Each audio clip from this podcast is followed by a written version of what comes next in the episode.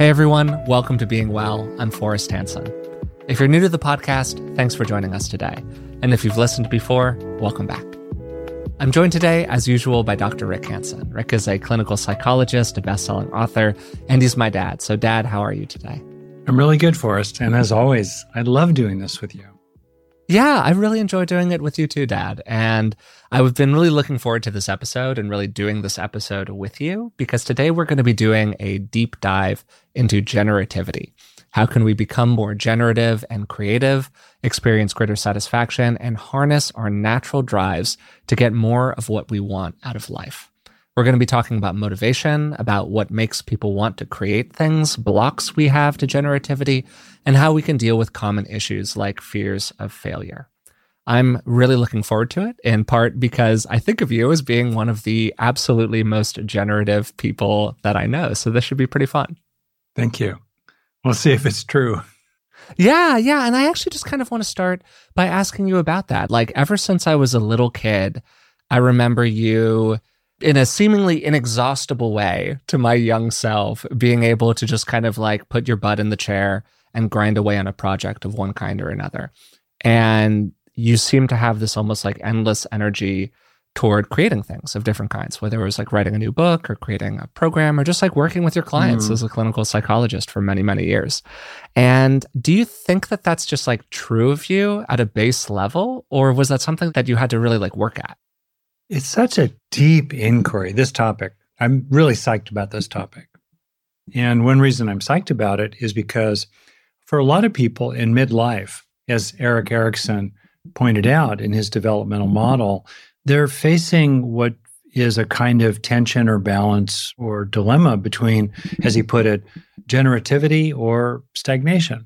Yeah. And stagnation has kind of a negative tone to it, but there can be a feeling that people can get where they've sort of, you know, they're, they're in cruise control and it's okay. It's like a tepid bath. It's not horrible, but it doesn't feel that alive for them. So this topic is a is really important one.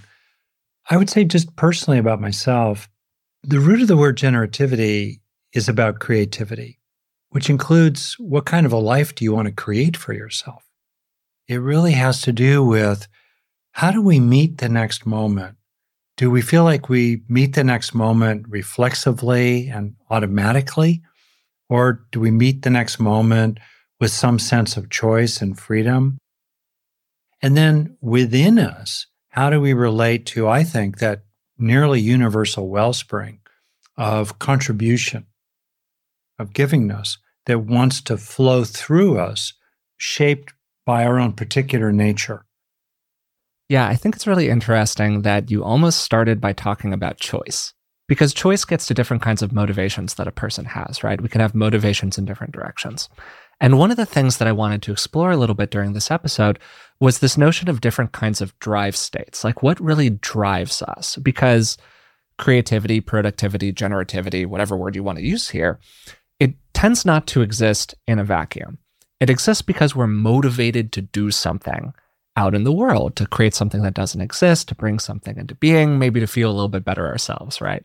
And motivation can take a lot of different forms for people. Uh, for example, Freud thought that human behavior could basically be boiled down to these two different instincts, what he called the life instinct and the death instinct, sometimes also called the pleasure drive and the aggression drive. So, the pleasure drive was this drive that we all have to seek uh, satisfaction and connection with others and meet our basic biological needs. These are things like eating enough food, procreating, and then on top of that, maybe more complicated desires for things like love or creativity or self expression. And then there's also this aggression drive.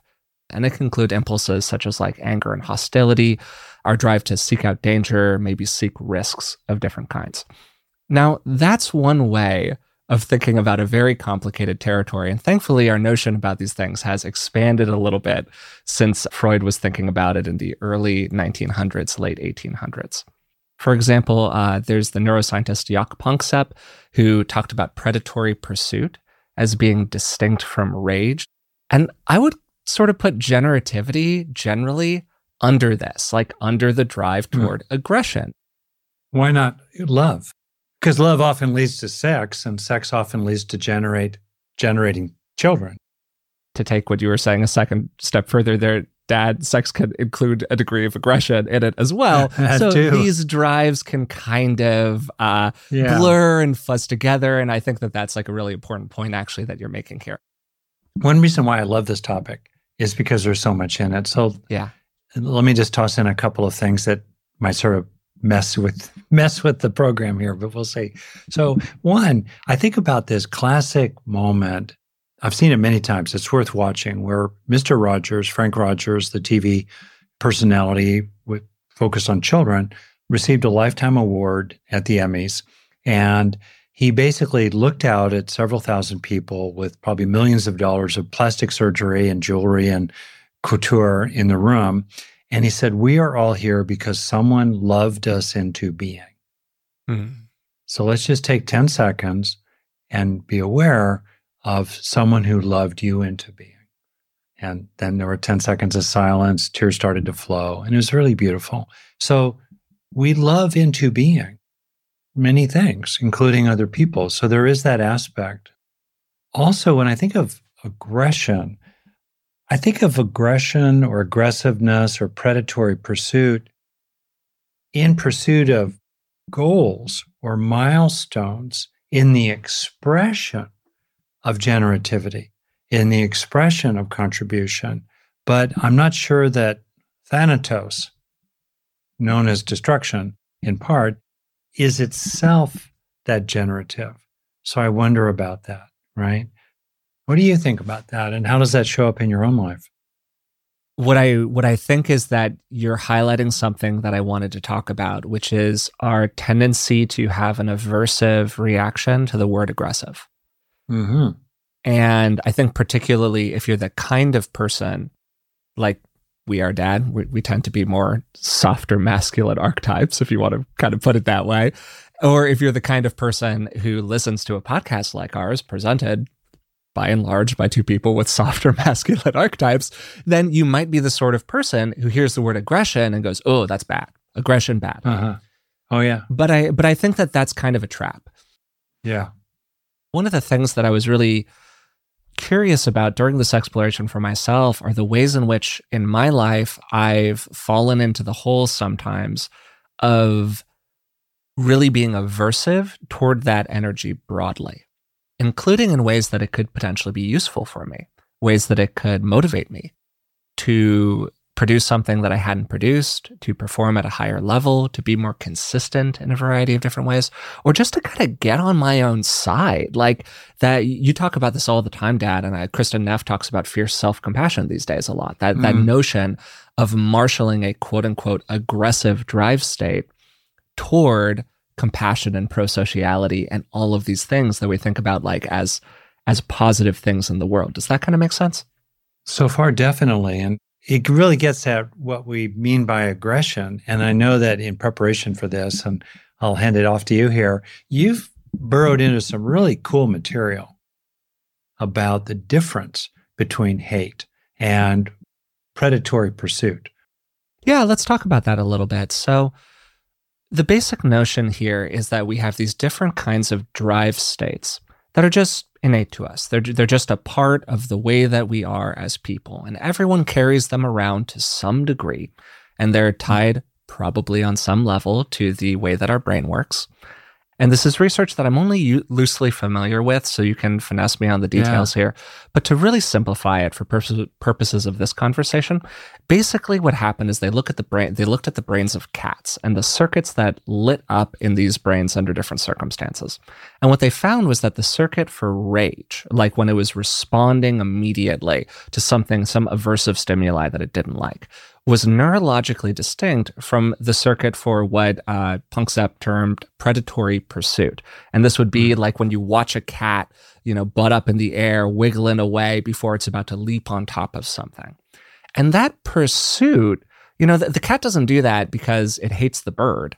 The, the cat Yep. does it because it wants to get the bird. And these things are really actually quite distinct from each other. And we can sort of Mhm. feel into that in our own lives. So if you take something away from what we've said so far, it's that aggression is not an inherently bad thing. It is a drive state that can be funneled towards positive ends or problematic ends. Mm. And there's maybe some ways in which we avoid assertiveness in our lives. And that can actually result in some consequences for people. It can lead to atrophy, it can lead to decay, and it can lead to just kind of not getting all that we want out of life in different kinds of ways. I can locate this personally because it's really good Mhm. to bring it down to ourselves personally. Yeah. I look out at the world and I maybe I'm in a work situation, I'm thinking of examples where I'm starting to get mad at somebody or I'm starting to feel like, hey, something's wrong. And definitely in me is mobilized, let's say a kind of, you know, Broadway aggressive response to that. I don't like that. And then what happens on the heels of that uh, while I'm being irritated is I realize I need to make something. I need to build something. I need to bring something into being. That's the essence of generativity. We're Mhm. bringing something into being that wasn't already there. So maybe I need to bring into being an alliance with two or three other people. I need to bring a report into being in which I do some kind of clever analysis, or you know, I need to bring some shiny object into being that will give me more status in the organization.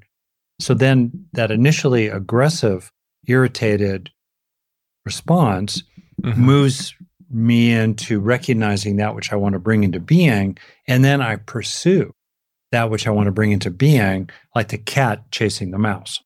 Does that fit into that yeah, model? no, here? I think that, kind that's a perfect, a great, great way to summarize what we've talked about so far. Okay. and where I would love to go from here is like, I just wanted to make sure I wasn't an asshole. You know what I mean? Or No, no, I, I, was- don't think so. I mean, maybe your your mileage might vary. Yeah, yeah. I don't know. You That's should ask true. other people. In in addition to being an asshole, you're really creative. Thanks. you're you're a creative asshole. Which hey, is, you know that's better better Yeah, than not, I guess. I You got to be an asshole. Better be creative. Yeah, seriously, seriously. Oh man. Okay, so what I wanted to Okay. to kind of turn from here. Okay. Okay. Okay. So we have that set up, right? We have these different drive states, and we have maybe more of a pleasure driven drive state on the one hand, and a kind of aggressive, pursuit oriented, is maybe a better way to put it, drive state on the other hand. So, what is a generative drive actually look like in practice? And more of like a scientific or theoretical framework for what generative drive might look like can come to us from self determination theory, which is a theory of human motivation and personality that's really concerned with the choices that people make when their behavior isn't constrained. And that's a really interesting way of framing it, right? Like, what do we do Yeah. when it's just up to us in a bunch of different Yeah. ways? And the uh, the top line takeaway from all of this work, people are naturally intrinsically motivated. They're naturally generative, right? And we can see this in kids. If you watch a kid interact with the world, they're really interested by it. They really care about like how the blocks fit together and how they can get the blocks to stack the particular kind of way that they want them to stack. But the problem is that circumstances tend to kind of beat this drive out of us. And as social circumstances aren't particularly supportive to people a lot of the time, what happens over time is we become more and more extrinsically motivated and less and less intrinsically motivated, right? So we have this natural drive state that is seemingly innate to people, is available to us where we can be generative in this way. And really, really critically, this drive state of generativity is an awesome one to hang out in. It tends to feel really good to people. It's associated with like a lot of positive emotion. It's really fulfilling. It creates good outcomes for us. It's a really cool place to sit if you can find a way to sit there. And some people find sitting in that drive state pretty easy. From the outside, I would describe you as one of those people, Dad. It Mm. feels like you find it pretty easy and comfortable and like natural to you to hang out in a generative place. Then there are some people like me who are a little bit more of a mixed bag. Mm. Maybe you can hang out there, maybe you can. It's a little tougher to access, a little more or less natural for you. And then there are some people where it's really, really hard to get to that feeling of generativity, that generativity drive state. And then, really, what I wanted to figure out over the rest of this episode was what is this state? How can we access it more readily? And what are some of the big blocks that people experience to getting there? And I would love to just kind of start with you here a little bit, Dad. Was this something that you found natural? Did you have to work to be generative? Well, I want to ask you a similar question, which is so when I was young, I really liked making forts. The idea of making a space that was mine and it was safe and it was comforting for me and it was under my control was very soothing for me. And I, I can relate it a little bit to feeling kind of out of control and invaded and pushed around by my parents. And so here I'm doing something that's reparative. And that I think is a kind of a category of generativity to call out, mm. in which the thing we are bringing into being in some ways is healing, soothing, nurturing, repairing something inside ourselves. So I, I love that. I still do. I just love like my whole, you know, where we live. It's like I've now have the privilege of being able to make my whole home my fort. You know, not like I think that the hordes out there are going to come and get me. This is not the wall, but in Game of Thrones, you know. No, it's the, it's a creative space. Yeah, you can yeah. you can funnel that creative energy in different. I like my little place. place. So I that would be a question for you. Did, did did you make things? And I even in my fantasy life, like your mm-hmm. mom would say, "Gee, Jan, what did you think about before you fell asleep when you were 13 years old?" And she would say, "Oh, I thought about the boy and holding hands, and I just didn't ever really get much farther than that." And okay, Rick, what did you think about? Well, I thought about my bomb shelter, post-nuclear apocalypse, and what I'd want to put into it. So I wanted to make something. Okay. How about you? Man, what an interesting question. Yeah. I I don't think that I had the same thing that you did. I, I remember playing like imagination games and things like that with my friends when I was younger. That was yeah. somewhat generative. I was definitely into the the theater of the imagination in that way. But in terms of the the visualization of like my productivity in the world, I don't think I really had that. But right there, you were doing something you were making something in your own mind. Yeah. And totally. you were enacting it. You were creating, totally. you were making a play. You were making a story with your friend in our backyard yeah. for hours totally. at a time. You guys were into it. What is it that you liked about that? Um, wow. This is so not where I thought we were going to go with this, but I think it's really interesting. Um, I, I loved the imagination of it. I liked how mm. free it felt. It felt extremely fun. It was very immediately rewarding. I think that's a huge part of it. Which which was more rewarding, that which was made or the process of making? Oh, it was, it was all process. We we rarely got to the end of a story. Right. We would almost always get 80% of the way through, be like, okay, we basically know where this is going to go. And then we would just do a different one. Yeah, I think that was really true for me. I mean, I liked my little forts and where the twigs were and the the branches and you know the the sense of protection and all that. Mm-hmm. But it was really the process of making that was very enthralling, drew me into its spell. And I think there's something about actual generativity that goes to some material from Daniel Winnicott, where he talked about transitional objects, like the bunny rabbit the stuffed animal is known by the three year old as both dead and alive. It's kind of in that in between space. And I think when we're making something, often in the making of it, in the generating of it, being enthralled, it's a little bit like being under a spell.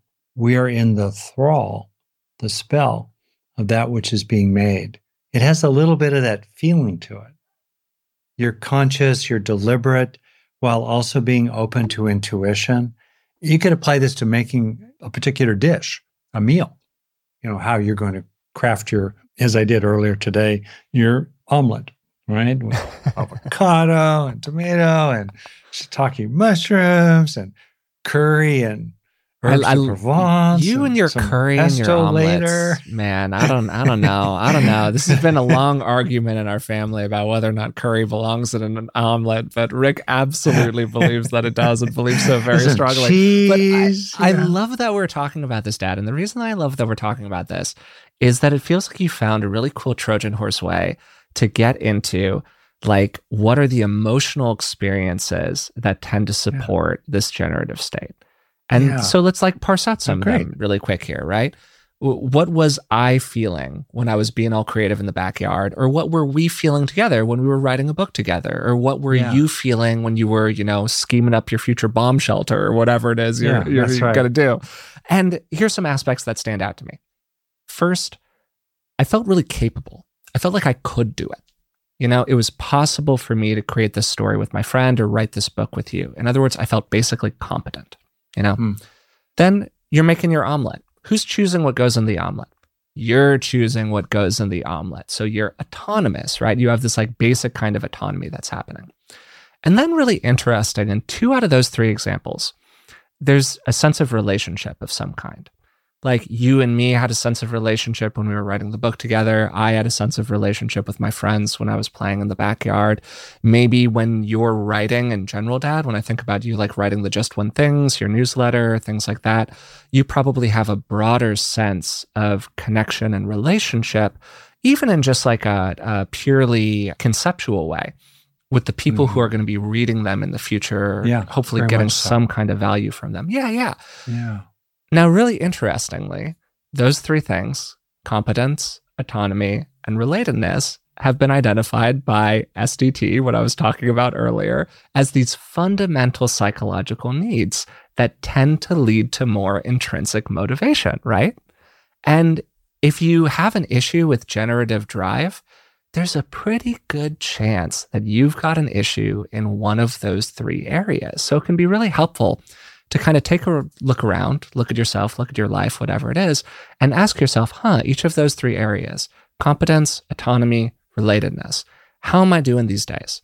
I think that's actually, Forrest, a, a truly brilliant observation on your part. Oh, thank you. I've never heard anyone connect those aspects of self determination theory to people feeling bottlenecked, mm, uh, stagnant mm. in the expression of their own generativity.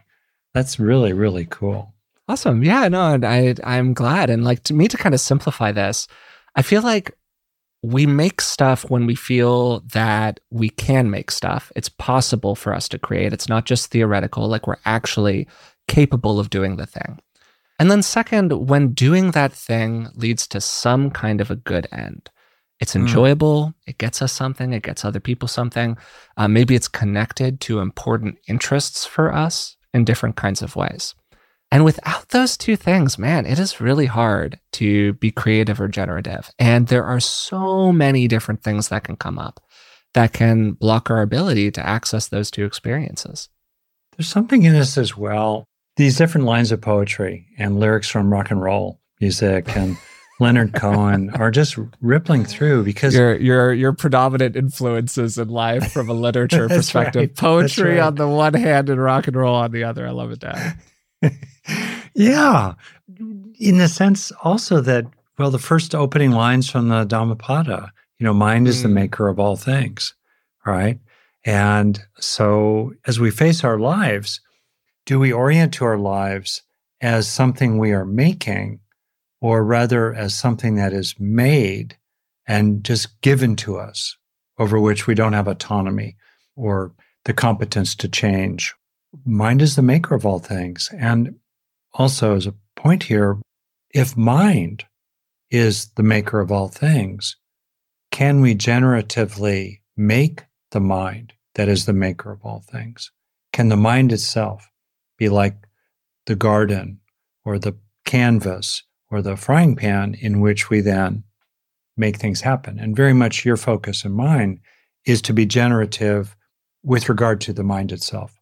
I feel like some of what you're saying here, Dad, gets to the attitudes that we have about ourselves, which relates to kind of a being well greatest hits topic, which are like the stories that we tell and which is tied to our self concept. And so, something that I would love to take a second to kind of explore with people who are listening is do you think of yourself as a generative person? Mm. Do you think of yourself as a creative person? Do you think of yourself as somebody who can affect change on your world in different kinds of ways? Because that's the core of generativity, right? Like, again, competence. We feel like we can do it. And then autonomy. We feel like it's up to us, like we have agency in different kinds of ways. But it's common when we talk about something like generativity for people listening to maybe feel something like, I'm just not a generative person or like I feel trapped or stuck in different kinds of ways. I can't change my environment. And what I found, at least in my life, is that this thought becomes such a self fulfilling prophecy in so Mm. many ways, right? It, Yeah. The view itself becomes a deeply problematic part of the system. You know, that view becomes attached to our self concept, and that short circuits any change that we can have. Because we're going to talk during the episode about things like uh, satisfaction experiences, uh, like we were talking about our creativity experiences. Just the stories we told were suffused with so much like enjoyment and positive emotion, right? Those satisfaction experiences are a huge part of what helps people keep on going when they're creating something. They feel like they're experiencing wins along the way. We're also going to talk a little bit about like breaking things up into manageable chunks and uh, finding ways maybe to relate to other people more positively or like dealing with our own tendencies, learning how to brave failure a little bit more. None of those things are possible if we short circuit the whole process by saying, well, I'm just not a generative person. We can't get to any of the pluses if that pre existing view is dominant in our minds. Going back to my own childhood and young adulthood, to your question, I gradually developed the attitude and sense that I was the architect of my own mind. And a very, a very important area where we can be generative is the generating gradually over time of causes and conditions inside our own minds that help us be help us to be happier, more effective, more at peace. That's a very important domain. And I think many people are actually quite productive inside their own minds in terms of skillfully being with what's there and then gradually nudging it over time in a better direction. Another area or application is do you feel like in some ways you're the architect of your own life? That you know you have to deal with what's given to you, but overall, you know, do you work with the materials? Are you the director ultimately of that particular you know approach to the characters in the script and the settings that you've been given? That's another major application, uh, I think, of generativity. Mm-hmm. And then it's also true that, in my experience, many many people have a have a contribution they long to make. Deep down, I think for a lot of people, there's some kind of outward flow that moves through them that's important to honor and pay attention to. And I think people sometimes don't listen as much as they should to that which is kind of calling to them for so for a little help to come into being for real in the world. And yet when they do listen to it, whatever it might be that they want to bring into being that's been maybe bottled up or sidelined inside previously, wow, that bringing into being is deeply healing for them and important for them. If you're like me, you've probably started to pay closer attention to your long term health as you've aged. Turning 35 was a bit of a wake up call for me, and I'm always looking for good sources of information because it's often really difficult to separate fact from fiction when it comes to our physical health. We had Dr. Tim Spector on the podcast a few years ago. He's a professor of genetic epidemiology and the scientific co founder at Zoe. And the Zoe Science and Nutrition podcast is truly one of the best resources out there when it comes to this stuff. With the help of world leading scientists, they help you make smarter health choices every week. And you don't have to just take my word for it. Avid podcast fan Stephanie's Apple review says the Zoe Science and Nutrition podcast is a life changing, science based, myth busting podcast. That's a must listen for anyone who eats food and wants to understand how it affects their body. With the Zoe Science and Nutrition podcast, you can join Stephanie and millions of others transforming their health. Find it wherever you listen to podcasts. This episode is sponsored by BetterHelp. What would you do if you had an extra hour in your day? We're all looking for more time, but time for what? It's easy to waste time doing the things that don't really matter, and it can sometimes feel like we never have time for what does. Learning what we really value and making it a priority in our lives is something therapy can help us with. As you probably already know, I'm a huge believer in the power of therapy, and working with a therapist has made a huge difference in my life. If you're thinking of starting therapy, give BetterHelp a try. It's entirely online and designed to be convenient, flexible, and suited to your schedule. Just fill out a brief questionnaire to get matched with a licensed therapist, and you can switch therapists at any time for no additional charge. Learn to make time for what makes you happy with BetterHelp. Visit betterhelp.com slash beingwell today to get 10% off your first month. That's betterhelp, H-E-L-P dot com slash beingwell. As somebody who's really struggled with skin issues like acne over the course of my life, I know just how great it is to not stress about what's going on with your skin. That's why I'm excited to tell you about today's sponsor, OneSkin. Their products make it easy to keep your skin healthy while looking and feeling your best. No complicated routine, no multi step protocols, just simple, scientifically validated solutions. The secret is OneSkin's proprietary OS01 peptide. It's the first ingredient proven to work with the aging cells that cause lines, wrinkles, and thinning skin. And as somebody who's used plenty of complicated routines in the past, I love the simplicity of using their OS01 face topical peptide. Just cleanse, pat your skin dry, and apply it twice daily. Get started today with 15% off using code BEINGWELL at oneskin.co. That's 15% off oneskin.co with code BEINGWELL. After your purchase, they'll ask you where you came from, and please support the show and tell them that we sent you. So, then a huge question is what stops that from happening for people? Or alternatively, what might help somebody identify just generally kind of a generative drive inside of them that they want to sync up more with throughout their life, even if they don't have a have a target in mind right now. They're just like, you know what, that would be a good skill for me to have more of. Yeah. So this gets us really quickly to agency experiences, which to me are just the combination of competence and autonomy. And if you've listened for any period of time, you know that agency is uh, one of my favorite things to talk about. Mm-hmm. And a huge part of agency is differentiating between what we can and what we can't influence and not becoming defeated by all of the things that we can't influence, right? We accept that we can't control everything and we don't let that stop us from figuring out the things that we can influence a little bit in our lives, right? Now, this inherently means braving experiences of failure because mm. along the way to figuring out what we can change, we're going to bump into a lot of stuff that we can't change. And even when we can change something, initially, we're probably not going to be great at whatever it is that we're trying to do because that's just the way things work, right? The first step to getting good at something is being pretty bad at it. So, a huge variable here is how we interpret and understand and just generally like integrate our failure experiences of different kinds. If if failure is just unbearable to us, then it's going to be really really hard to be a generative person. And I would love to get uh, your your take on this, Dad, because I was thinking about this, and I'm sure this isn't an original thought, but like if you watch a kid play with their toys in different ways. Like they've got one of those block sets with the the pegs and the holes, and they're trying to put the square peg in the square hole and the round peg in the round hole, right?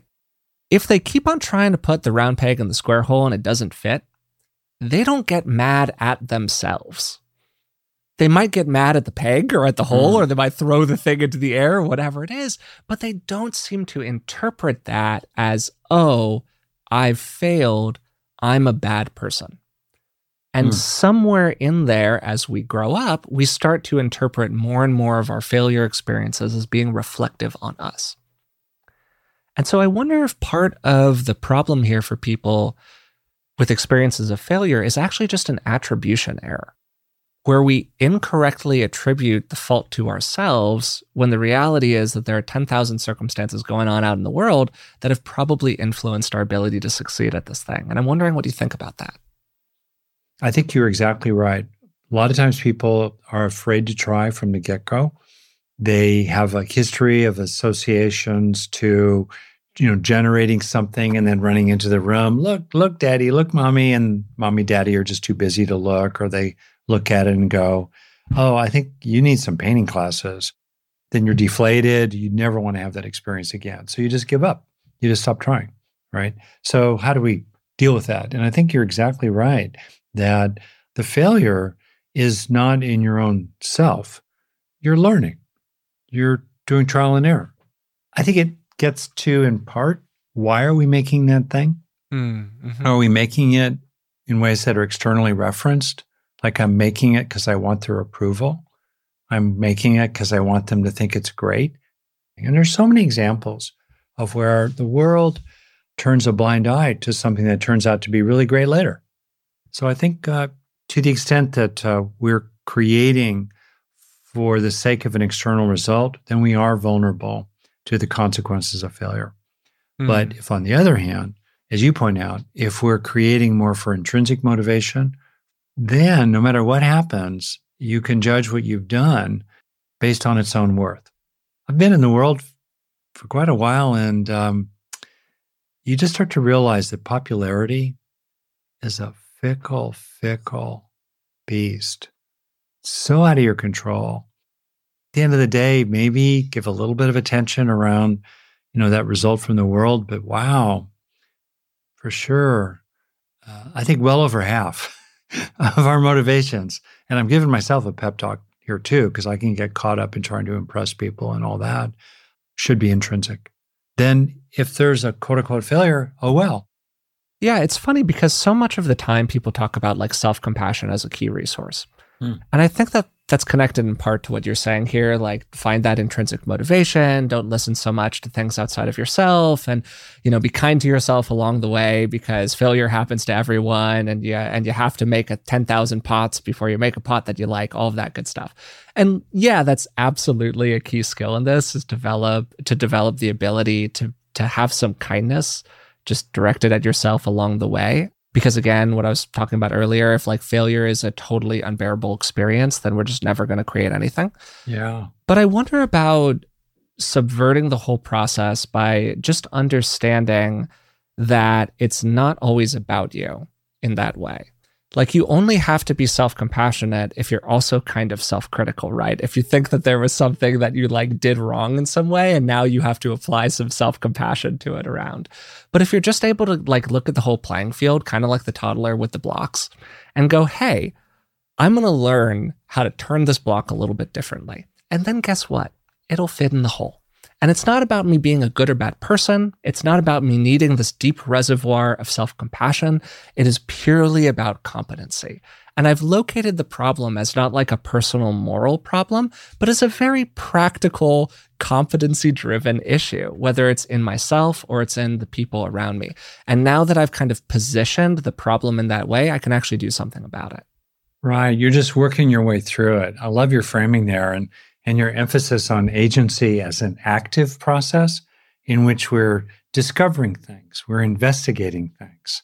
It's interesting. Uh, actually, one of the seven factors of awakening in Buddhism is investigation, just like you're saying here.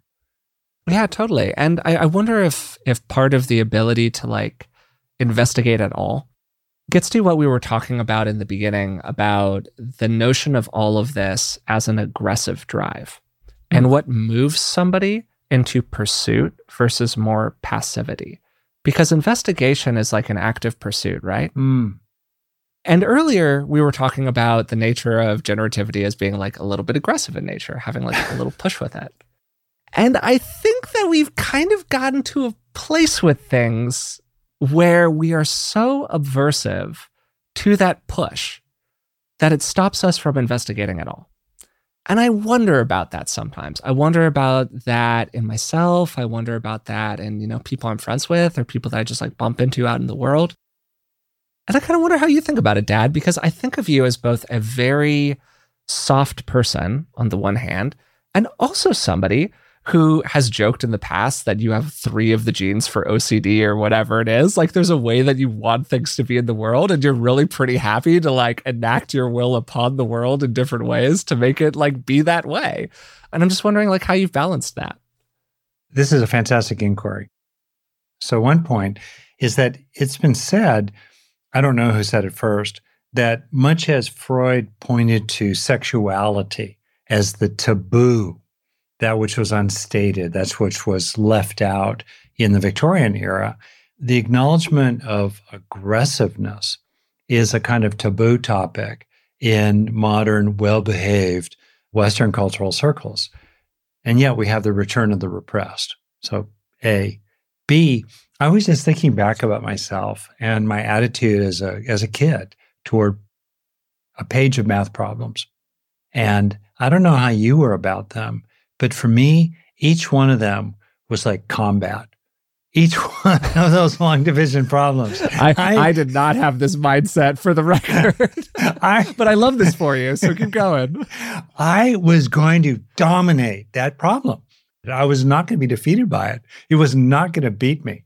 That was a very strong predatory kind of zeal. So even though I slightly balked a little bit at your formulation here, I think that's part of it where we just take this attitude that, you know, I'm just not going to get defeated by my email inbox. I'm going to get to the bottom of it. I'm not going to be uh, defeated with regard to this project or work product I'm generating. I'm going to do it perfectly or, you know, appropriately. Right. So I think that spirit, you're right, is way too suppressed. Uh, gosh, I think about this comment this mentor of mine made long time ago. Uh, we were at some kind of shishi casual back, backyard party before you were born white wine, quiche. We're all sipping it and being all awake and conscious and new agey. And he looked around and he said, Man, what a bunch of tame monkeys. Right? Tame. So when you think about your own creativity, like you've really been very generative with this podcast. I know that very much so. And and even let's say in your dance world where you're doing mm-hmm. improv, you're creating moment by moment by moment the dance is there a mingling in you of this sort of predatory zeal? Yeah. I, I, think it's I think it's actually a huge gap for me right now, which is is part of the reason that I suspect that I'm I'm focusing on it a little bit in this conversation. Oh. Most of the time when I experience myself as dropping into more disinterest with my work yeah. or a lower mood state, to maybe say it in like a broader way that could be applicable to people who are listening, it's because I don't have this. Mm. It's because I don't have this sense of pursuit. Yeah. And I'm going to keep on using the word pursuit instead of aggression just because I think the word aggression has a lot of connotations for people that that can get really mixed into this in a way that's like not super useful. But when I get to slovenliness and decay and I just want to sit on the couch, it's because I'm not in pursuit. Yeah. And when I'm able to access this feeling of pursuit, all of a sudden everything starts happening for me. And so a lot of this, I think, for people is just about seeing these things as systems, which is what they are. Low mood states are systems. Low energy states are systems. Like, how can we get to the end of a day and be exhausted at the end of it when we feel like we haven't done anything that day? That feels like an oxymoron, right? But it's true for so many people. Hmm. I get to the end of the day, I had so many days in my life where I get to the end of it, I'm like, ugh, I just didn't do anything today. But I'm also tired. How is that possible? It's possible because I was doing plenty of things. I just wasn't doing the things that mattered. Yeah. And a lot of that was driven by my own choices. And it was driven by this uh-ness that kind of suffused everything. In part because I think there was a part of myself that was kind of afraid to like really go to bat in the ways that we're talking about, to really marshal that more pursuit orientation in my own life, to go after the stuff that I really cared about and to have a certain damn the torpedoes about the whole thing. And so I, I just think that part of the reason that I'm identifying this as like a thing for people is because it's been a thing for me in the past, to answer your question. So for a person to be productive, that's a kind of generativity, right? As they go through their day, I'm thinking that part of it has to deal with fears of failure so we've we've named that to some extent. Second, about productivity, there's man, there's just work ethic. Whether you like it or not, you just do what you got to do. And you know, you do your job. I think there's that part. Then I also wonder, Forrest, about the aspect of purposes or passions living through you. Like for me, I got pleasure beating each one of those math problems. It made me happy. you know what I mean? That kept me going through all 20. I liked it. I enjoyed it. Right. So, what do you think is missing for people who are not so generative, not so productive? Is it a lack of enthusiasm or being lived by some purpose, meaning? This is a great question. I think it's all of those things. Um, as I was diving into this material, I did identify some things that I think can be can be ways in for people who maybe struggle with like activating that feeling of generativity. And one of them is basically the first one that you said, which is enjoyment. Again, let's get back to that the stories we were telling at the very beginning of the episode. The the bomb shelter story, uh, the playing imagination in the backyard, writing the book together, you know, whatever it is. I'm so revealed here. okay, good. You know, like what, what so what's going on in those stories? Enjoyment. Enjoyment enjoyment enjoyment enjoyment everywhere. And this gets to what's kind of what's sometimes referred to as the cardinal rule of behavior change. What's rewarded is repeated. What's punished is avoided. What we do is what feels good to us. Yeah. Period end of story over and over and over again so let's look at the model that we kind of carry around for a second about generativity or productivity right like what's what's the model that we have about it the model is that it sucks these things are fundamentally uncomfortable. We don't want to do them, but we have to figure out a way to do them anyways. So, what do we do? We learn how to become more efficient so we can spend less time doing them.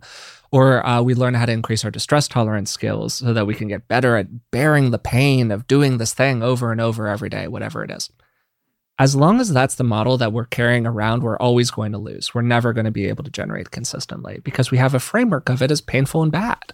Mm. And we're not rewarded by it, so we're not going to repeat it. So, what we really need to do, like the secret weapon in this whole thing, is figuring out how to make these things, how to make generativity broadly. Like you were saying, Dad, we can work inside of our own minds and kind of change the structures that we have around this stuff. How can we make generativity something that is actually enjoyable for us? something that feels good to us, something that we want to do naturally. So we don't need to develop so much distress tolerance or or efficiency or productivity or whatever. We just want to do the thing. And the secret to that is enjoyment. Mm-hmm. Over and over and over again, it's enjoyment, which is tied to what I'll call satisfaction experiences, feelings of competency.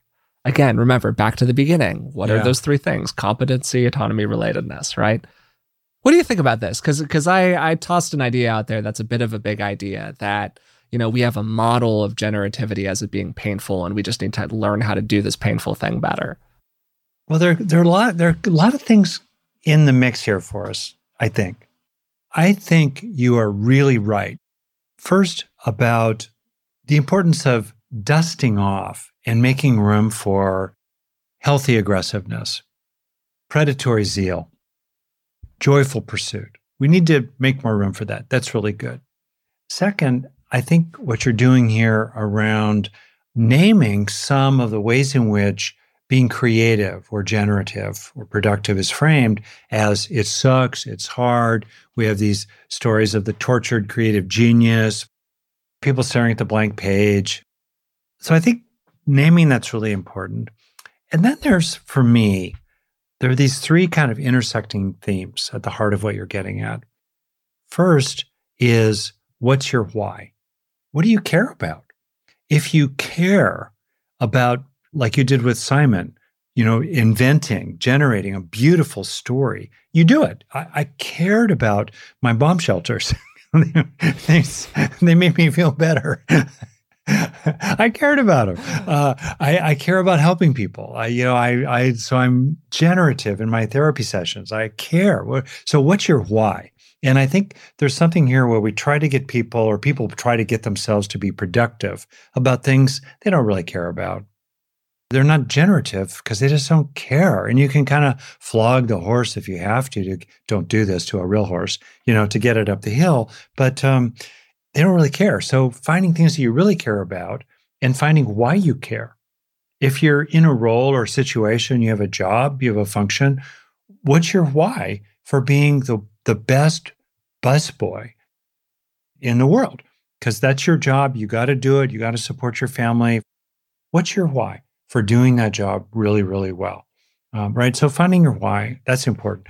Second, I think in what you're saying is dealing with internal resistance that maybe is afraid of succeeding or is afraid of trying and failing, right? Dealing with your internal resistance. I think that's really true.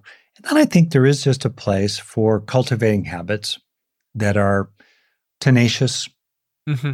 persevering, work ethic, internal reminders that, you know, you're going to get to the end of the page of math problems. Maybe you don't particularly enjoy getting them done, right?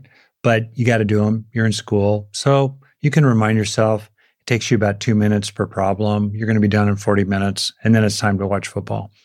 You know, yeah, yeah those kind of totally. skills. So I guess those those three stand out for me. What's your why? Finding your passion, removing internal impediments, and then you know cultivating the attitudes and the discipline of a work ethic along the way.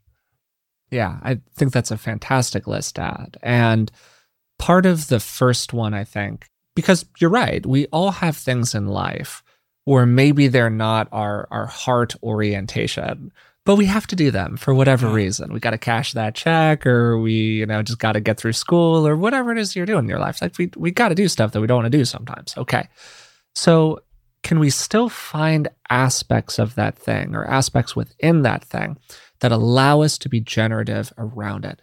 And this is where I think satisfaction experiences come into uh, it. Yeah. And this is a little bit based on my own personal history and like what does it for me. And, you know, your mileage might vary with some of this. But I think that it's just generally true that people like to feel competent. Like competency is really a key, um, I don't know what exactly the right word is here, like a key thing, particularly for infants in the learning process. Mastery motivation, they call it. Yeah, mastery yeah. motivation. Even young chimpanzees, you know, uh, yeah. rough and tumble play, uh, rats, little young rat pups, they, they want to get better at things. Yeah. Yeah, yeah. So we we have this mastery motivation. It is a drive. We want yeah. to master stuff. Yeah. But then stuff happens. The world happens to us. And most importantly, we feel incompetent in a lot of different ways over and over again often because we're being taught poorly, frankly, by the, the systems that we have around us or our caregivers or whatever's going on out there. So, a key skill in this, in order to feel competent, is we need to find the right amount of hard of something. Like, think back to those math problems, Dad, that you had. My bet is that they were matched to your ability level, right? I could get them done. Mm-hmm. You could get them done. They were the right amount of hard. And this actually gets to research on flow done by uh, Mihaly Csikszentmihalyi. And one of the coolest things about the research on flow is that Csikszentmihalyi found that flow states were more likely to emerge for a person when their skill was appropriately matched to the challenge that they were facing. Mm-hmm.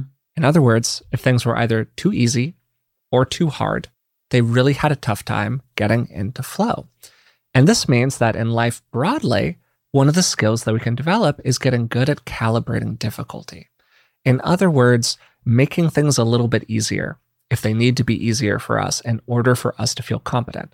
And hopefully along the way, not like beating ourselves up if we're doing something in a slightly easier way or if we make it feel a little bit easier. It's a beautiful sweet spot, isn't it? It's it's about that zone of proximal development that Vygotsky talked about, Ooh, where it's yeah. right.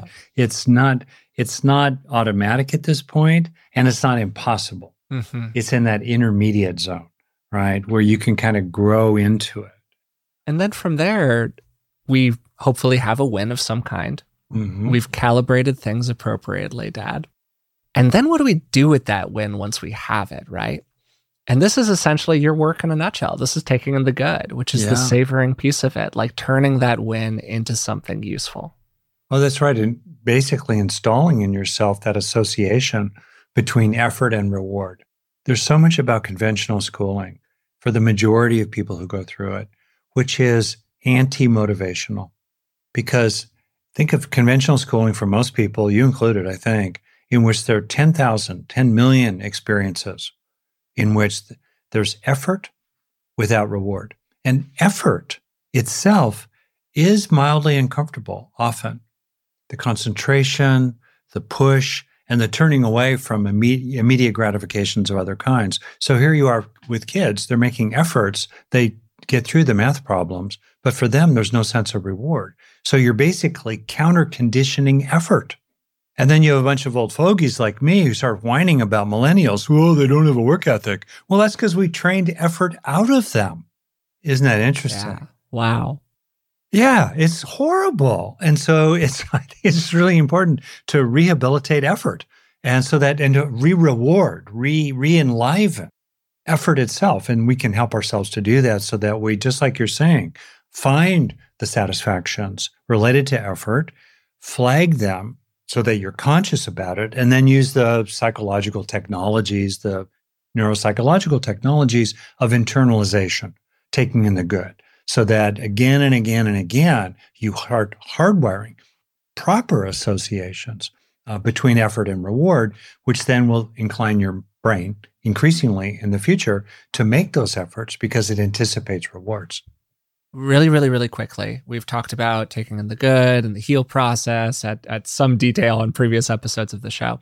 But I would love it if you could like go back to yourself using the math problem as an example. Okay. Not necessarily what you did, but what you might do today if you were approaching that math problem through the lens of trying to associate the satisfaction with the effort. Does that make sense to you? Yeah. First, raise your arousal level. If you're already half asleep and dull and de energized, it's hard to experience reward when you're that mm. way. Mm-hmm. So there's this kind of sweet spot. If you're overly energized and you're almost manic, then it's hard for internalization to occur because you're too agitated. On the other hand, if you're in the midst of, as the Buddha talked about, sloth and torpor, you used nearby terms earlier about yourself, you're not going to experience anything. So you want to get a little bit energized initially. All right. And then as you do it, you would look for things to like. Mm. What's pleasant for you? You know, I I like feeling that I'm going to dominate this problem. That's predatory zeal, basically. I'm going to do it. I'm going to win, right? So you have that kind of feeling or whatever. Then you're doing the thing. And then when you succeed, slow it down, like you pointed out earlier, bite by bite, and recognize, oh, you're moving from win to win to win to win. I have memorialized your phrase, Forrest. I've tattooed it on the inside of my eyelids. Book the win. Yeah, totally. Totally. And then when you're done, I find it also, it's really quite helpful to be aware of the part of your mind that is sort of the old view, like, oh, page of math problems, horrible. And then try to have your new mind that recognizes it didn't take that long. It was weirdly fun. You were victorious. You know, you you did it, you got it done. No one can bug you now about it. So you have the bliss of relief, right? Yeah, totally. They got nothing to find fault with. I love that one. Get the teachers, the principal, the parents off your back. You did it, right? And live in that experience that feels so good while looking back at that old grim, bummer, eh, yeah, Eeyore part of yourself that just thought it would all suck, right? The part that said it would suck and realize, no, old part of me, you're wrong. It didn't suck. Yeah. It wasn't yeah. ecstatic, but it wasn't horrible. And I'm the kind of person who, when faced with a sheet of math problems in life that takes other forms, I'm a person who can stare at it for at least a little bit, but then steps into it and gets it done. You know, my friend Tom, you know the story. We would have our fence broke down, and you know, I said, "Hey, Tom, can you help me fix the fence?" So me, I would be like writing a PhD thesis about how to fix the fence. Tom, he just stepped into it. He started grabbing boards and lifted a hammer and started pounding nails, and I was like, "Oh, wow!" He just stepped into it. Uh, and so you can generalize this this attitude of stepping into it. You know that you experience in one area into other areas of your life too great summary and a great way to put something that can get a little complicated for people, I think. And I, I, do want to ask you one more question about the sort of HEAL of it all, if you will. Okay. Which particularly the absorb step, because a lot of the time when I talk with people about, you know, taking in the good or people come up to me in the grocery store and ask me about something, which has happened a couple of times these days, which has been totally cool and totally, totally bizarre, but totally awesome. And something that people will say is, you know, I try this process, I get it intellectually, I understand what I'm supposed to do. There's no lack of understanding. I, you know, I'm having an experience, I try to make it big, and I, I try to absorb it into myself in some kind of way or like feel it sink in or kind of make it a part of me. And it just kind of slides right off. Like I, I just have a hard time with that part of it. As you've done this work with people, have you found any things that tend to support that step? Great question technically the distinction between enriching and absorbing objectively is that when we enrich an experience, we are creating an, a sustained, intense, widely distributed through the nervous system, pattern of activation in the nervous system. Mm. In absorbing, we are sensitizing the nervous system so that this enriched pattern of activation is prioritized for storage in long term storage. It's kind of like we can turn up the volume of the song that's playing and we can increase the gain and the sensitivity of the recording apparatus. You kind of get, or a different metaphor is you can have a sauce that's very thin and boring and not much going on, or you can really concentrate it, really enrich it, really put a lot of curry in it to make it just awesome. And then it sits on top of a sponge. Okay. And is the sponge really receptive and absorbent? Or is it really hard for that rich orange, bronze, mm. lovely curry mm. liquid to sink mm-hmm. into the sponge? Yes. So yes. it's the two together. So that's kind of how to think about it. Emotionally, experientially, enriching feels like help the experience be big and lasting. And absorbing is like it's coming into your body, it's spreading inside you. Okay. In that context, then, one way to help it is to realize that inherently, if you are staying with the experience, your brain is designed to internalize it. Now, it may take repetition, it may take time. So, even if you do not have the feeling of it coming into your body and spreading in you, like a liquid moving into you, or an energy coming in, or a warmth moving into your hands, you know, or sifting down into the lower levels of your own psyche, these are images and cues I'll offer, even if you don't have much sense of that, just by staying with the experience, keeping those neurons firing second after second after second, that's going to tend to promote their wiring and thus the formation of a lasting neural trace in the networks of memory. That said, mm. a key for absorbing is paying attention to what feels good about it highlight the enjoyability. Yeah, again, those enjoyment experiences. Yeah, satisfaction experiences. Yeah. It's funny how it had like over and over and over. Yeah. We've just kept on coming back to like, how can you make this experience a bit more enjoyable? Yeah. How can you tune into those feelings of whatever you want, like peace, contentment, and love is is a, a phrase that you use a lot, Dad, in your work. Like things that just feel good as we're doing them. Like, can we make it something that we want to pursue? As opposed to something where it feels like we have to flog ourselves up the hill in order to get ourselves to do it. Basically, what you and I are talking about is working backwards from what is it that you want to make in your mind that lasts? Yeah. The good that lasts. We want to make the good that lasts, right? There's this, for me, it's incredibly central line in the Buddhist teaching about train yourself in doing good that lasts and brings happiness mm-hmm. the good that lasts and brings happiness.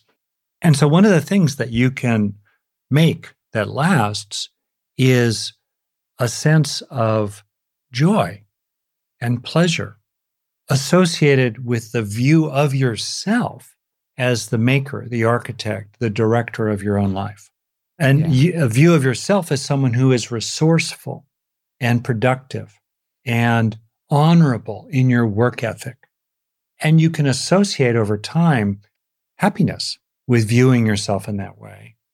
And you can repeatedly internalize, like, that's how you see yourself. That's who you are.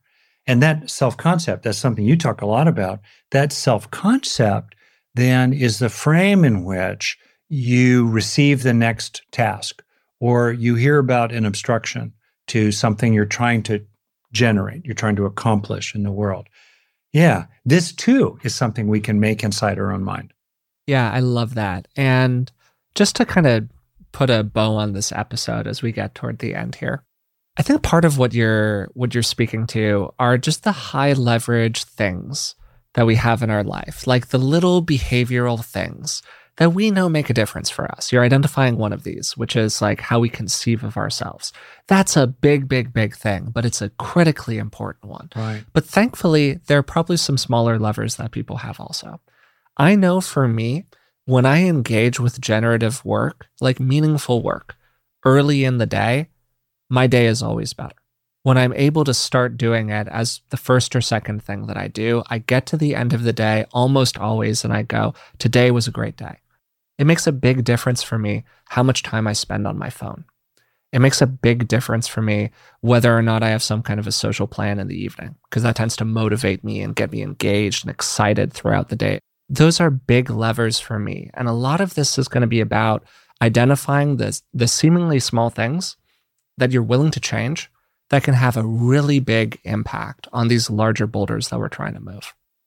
I think that's great. And as we finish here, too, in the heart of so much of what we've talked about, with I've learned a lot in this conversation, Forrest.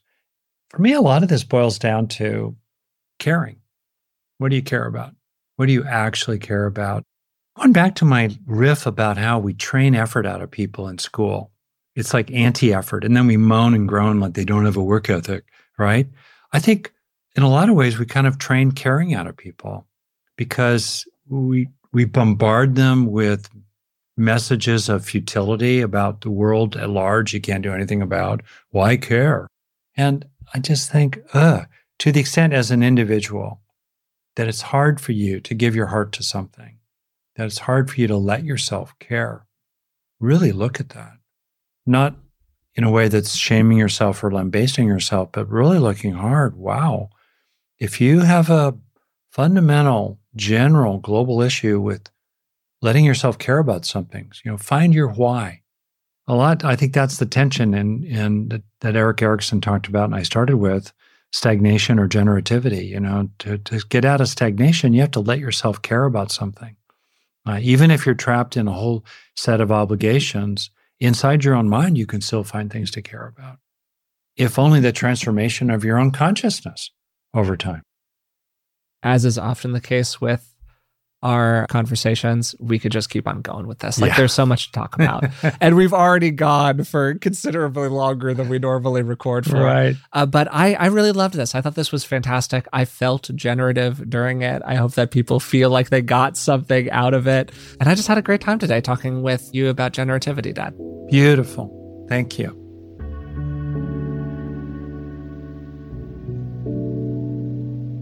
I felt like I learned so much prepping for this conversation today with Rick about generativity. It was profoundly interesting to me. It was a really cool process to go through the research on this. And I would love to take this recap at the end to just walk you through how I think about this subject of generativity and whether or not we have a generative drive. And if we do, how can we access this thing? And the premise of this conversation, in part, is that we have all of these drive states that are present in us. And if we didn't have these drives, we would have no motivation to pass on our genes or go and get something to eat or whatever else it is that we're trying to accomplish in our lives. And Freud articulated this through the language of the aggression drive and the pleasure drive, but we've really become a lot more nuanced in how we think about this over time. And generativity is loosely tied to the aggressive drives that we have. And we spent a lot of time in the beginning of the conversation talking about the nature of that word aggression and the aversive relationship that we really understandably have with it, because obviously aggression creates a lot of problems out in the world. But it also tends to be an energy inside of us that can be very motivating and very powerful and really lead to a lot of creation if we're able to harness it in useful ways. And that took us to the work of Jaak Panksepp on predatory pursuit and the distinction between predatory pursuit and other feelings where we're really going after something that matters to us versus feelings like rage or anger or more destructive impulses. And this then took me to self determination theory, which has to do with are people intrinsically motivated and what tends to move us more toward intrinsic motivation or extrinsic motivation. And the basic finding, to really simplify here, of SDT is that we have an innate drive to grow and explore and self actualize. Uh, Rick talked about this in terms of mastery motivation in young children. We really do innately want to get good at stuff. And we can think about that as a sort of form that our generative drive takes. Now, some people naturally have a lot of access to this generative drive. And we said a number of times throughout the conversation that Rick is one of those people. He finds it pretty easy to hang out in that kind of a state. So then what is it that promotes that if you're somebody who maybe has a harder time, like me, accessing that kind of generativity? And self determination theory claims that there are these three fundamental needs that we all have that tend to lead to more generativity. And their needs for competence. We want to feel effective and capable in our actions and in our endeavors. Autonomy, and this is our need for personal agency, self direction, and the freedom to make choices that are aligned with our values and interests. And then finally, relatedness, and this is our need for connection. And we use these different examples of our own behavior. Uh, myself playing these kind of imagination games that were very generative when I was younger, or maybe writing uh, the book Resilient with Rick. And then we use this kind of a running joke, my dad's tendency to want to like perfect the house or clean up the backyard, or hey, maybe build a bomb shelter one day. Who knows? As examples of like generativity, right? And what could be enjoyable for us in those experiences? Like, what were aspects of those things that made us do them? And over and over again, we came back to those three things a feeling of competence, like we could be successful, like we actually really could do the thing. Then, second, a feeling of autonomy, like we were the ones that were in control of our behavior and we could make choices in the world that then affected the world around us in meaningful ways. And then, third, relatedness. There was some broader sense of connection, maybe even really just very loosely, a kind of general sense that maybe our activity would like ripple out from us into the world in some kind of a useful way. And so, if you're somebody who feels like they lack a generative drive, there's probably an issue in one of those three areas. And we spent the next 40 or so minutes of the episode talking about some of those issues and how we could deal with them. And we started with competence and autonomy, which to me gets to agency. I think of agency as basically the combination of the feeling of competency and the feeling of autonomy. And a key part of agency is differentiating between what we can and can't influence, right? We have to learn the things that we can do something about versus the things that we have to accept in life. But part of that learning process inherently involves failing. It involves failing over and over again for different reasons. Uh, sometimes we fail because we realize that we've bumped into something that we just can't change or we just can't influence. And sometimes we fail because we're just not good enough at something yet. We're not competent enough, and we need to improve our competency in order to be successful. So, a huge variable in this is how we relate to failure. How do we process it? How do we integrate it into ourselves? How do we learn from it?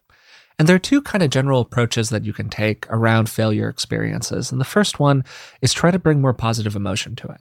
Self compassion, in a nutshell, right? Can we be kind to ourselves when bad things happen? Can we be kind to ourselves when we do something just a little bit wrong? Do we immediately go to self criticism or can we find something else? So that's one way in, extremely useful, very, very powerful. Uh, recommend the work of people like Kristin Neff and others who have done a lot of work on self compassion. Okay, great. But there's this other way to approach it, this other thing that you can do. And that's to get better at attribution.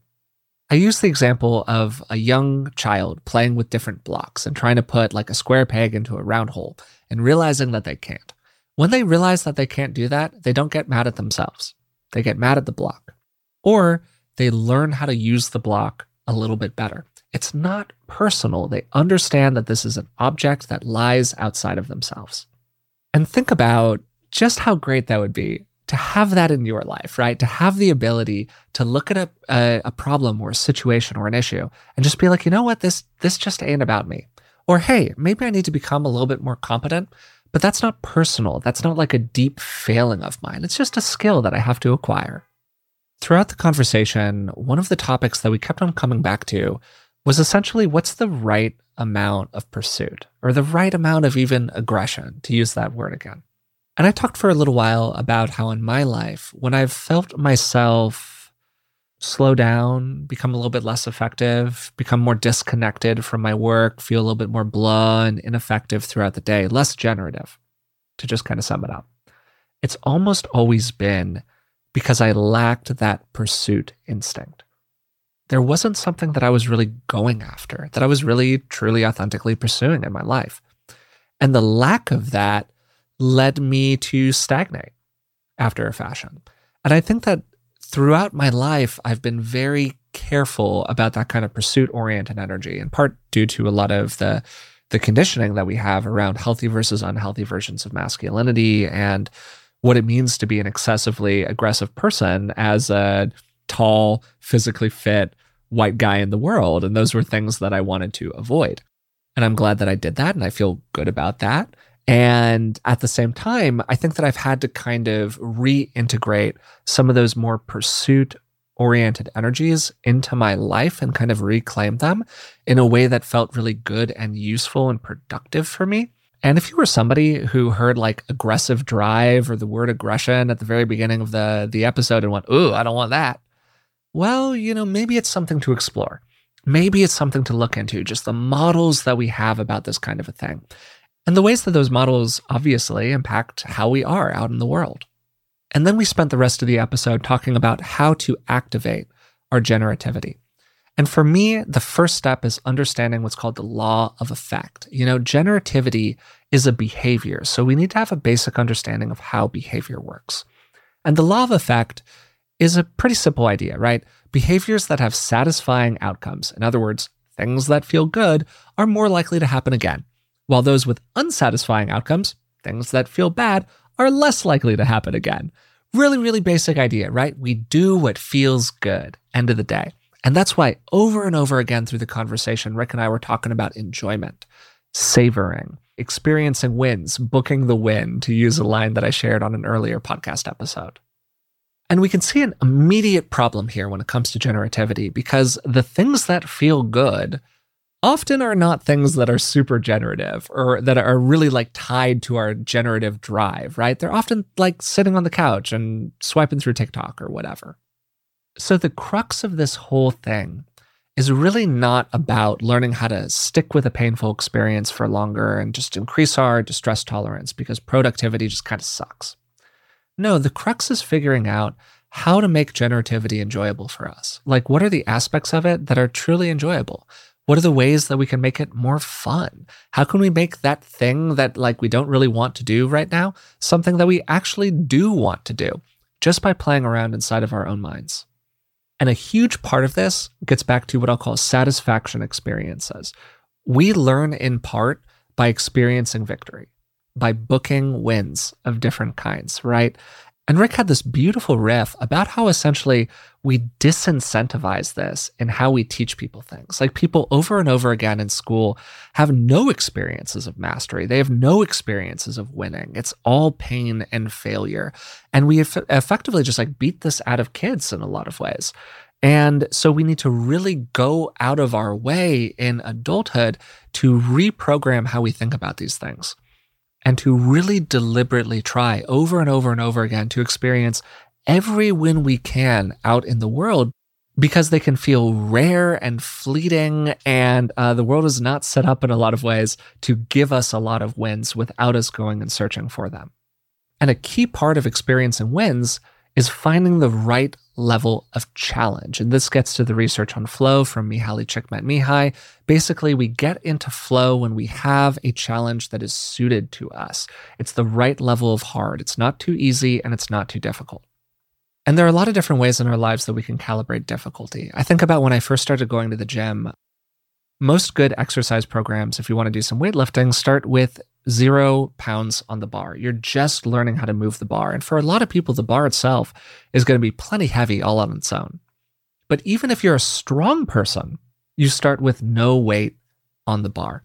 And the reason for this is you learn technique, you add five pounds to the bar every time you go and work out. And over time, you figure out what the appropriate level of challenge is for you. And this is what I like to call the small bites approach. Writing a book, big bite too big of a bite, too big of a meal for one sitting, right? But you can write a sentence, you can write a paragraph, you can write a page. If we break big challenges down into their constituent pieces, we can experience success more often because we get to feel good about every step along the way, as opposed to just letting ourselves feel good when we get to the end of the journey. Then, once we've had that win, a huge question is what do we do about it? And this gets to all of Rick's material related to taking in the good that we explored here again at the end of the episode in some detail. From there, one more thing that I would like to mention at the end of this recap that we talked about a little bit, but that I would like to just talk about a little bit more here at the end. And it's this idea of what are you already generating? Because a lot of people, when they listen to podcasts like this, probably just go, you know, I'm just not a generative person. I just can't generate things. Like that's just not me. I feel like I can't change the world around me. I feel like I'm kind of stuck. I'm kind of trapped. Just, uh, you know, I just, I, I can't do this. I don't know what to do. And I can only speak personally here. And I'm sure that that is an incredibly difficult experience for somebody who's in that spot. For me, when I've been in that place in the past, what was really helpful for me was to see the things that I actually was already generating. Because low mood states and low energy is a system, right? It has inputs and outputs. We put things into it and things come out. A lot of the inputs we have no control over. There are circumstances, our environments, uh, the people who are around us, the you know social class we were born into, you know whatever. All of this stuff that is incredibly high impact. But these systems do also include our choices. And a lot of the time, what happens when people hear that there are things that they can't control is they go, Well, I can't control everything. So flip the table. I can't control anything. But it's actually the opposite that's true. The fewer things that we have under our influence, the more important that it becomes that we influence them in positive ways. And a huge breakthrough for people is when they get to a place where they're able to recognize all of the inputs in the system of their life and the associated outputs. One example of this is that people with high anxiety tend to generate few what are called approach plans, but a lot of avoidance plans. In other words, they're really, really good actually at generating avoidance of the things that they don't like but they're not so good at generating the things that they actually do want. And I can tell you, as somebody with a tendency toward anxiety, I have lived this in my life. And when I was able to recognize all of the avoidance plans that I was creating in my life, man, it it was revelatory for me. All of the little ways that I just pushed things away, pushed things away, pushed things away, and just never pulled anything toward me.